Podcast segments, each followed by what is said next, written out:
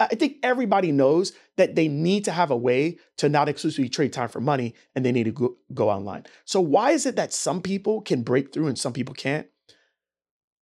I don't believe it's just that you're afraid or that it's procrastination or that it's shiny object syndrome or that it's you're a perfectionist, et cetera, et cetera.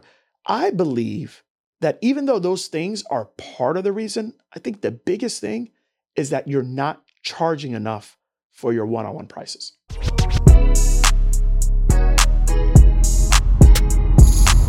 This is Secrets for Success. Welcome to the Secrets for Success podcast. I'm your host, Greg Todd. Thank you, as always, for joining me. So, uh, this past weekend, I did a masterclass called the Healthpreneur Online Blueprint. And there was, I think, 460 people that registered for it. Uh, and it was amazing. We showed people how to go online. And I gave them the three steps on what they need to do in order to get an online product up within the next 30 days. So it was awesome. People loved it, spent a lot of time answering questions. But there's something I want to talk about on today's podcast is like, why haven't the majority of people gone online? Like, you know, you need to. And it's crazy because all the people that I had at the webinar everyone agreed I need to be online. I need to be online. I need to be online, right? They they understand the power of online allowing them to be able to serve people uh, regardless of where they're at.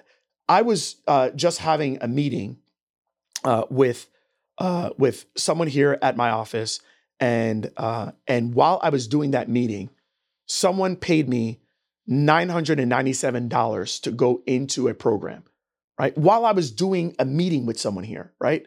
Uh, and then last night, while I was sleeping, uh, between my three online businesses, I got paid like $11,000.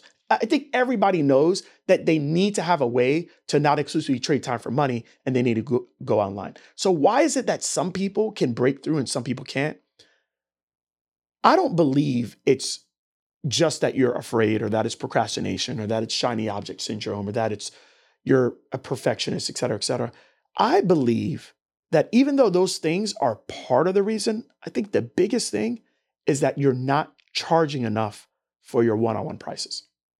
And what I have come to understand is this is that as I've raised up my rates for getting value from me one on one, it's done a few different things. Number one is it is it is anchored the price and the value of who I am to other people higher. And by anchoring that higher, it has made people have a higher perceived value of what it is that I can give them. Right? If you think about it, if you had, uh, like right now, I'm, I'm gonna go to lunch in a little bit, but if I had my leftovers from lunch and I was going into a, I don't know, a Toyota Corolla, right? That was the first car that I had, all right? And it was a Toyota Corolla, and it's a 1984 Toyota Corolla, all right? And I had my lunch, and I had some lunch left over. I had some fries, I had some ketchup, and I brought it in the car. Chances are I'm gonna eat those fries and dip it in that ketchup while I'm in the car going to wherever I need to go. But if I was in a Rolls Royce Cullinan, I probably wouldn't do that in there. Why? It, both cars have four wheels, both cars have an engine. Both cars can get me from point A to point B, but there's a higher perceived value with the Rolls Royce versus the Toyota Corolla. And so when I charge more, there's a higher perceived value of what it is that I can offer to people.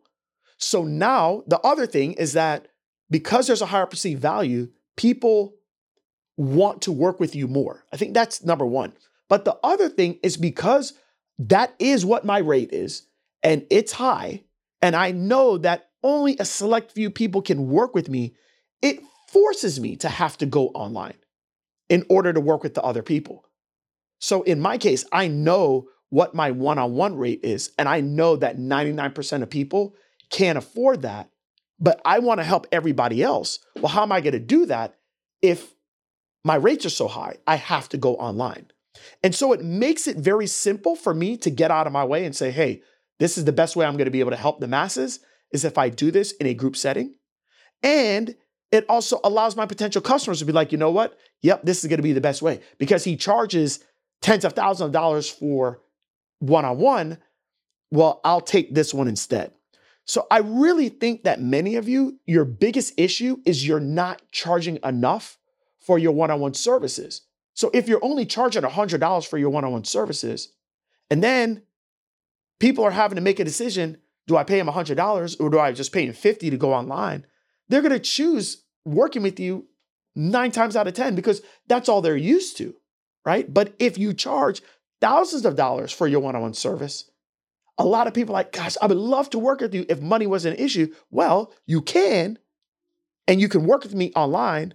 And now this is a much more affordable way, and it's still going to get you the result. So that's a different way to look at it. I think if you want to go online and you've been struggling on, I got to be able to break through the barrier of going online, raise your prices, raise them by 50% to whatever it is right now. And I guarantee you're going to see that it's going to start to take a lot of people that are working with you and it's going to not allow them to work with you anymore unless you go online and now create an online product, uh, an online service, an online opportunity for people to be able to get results from you.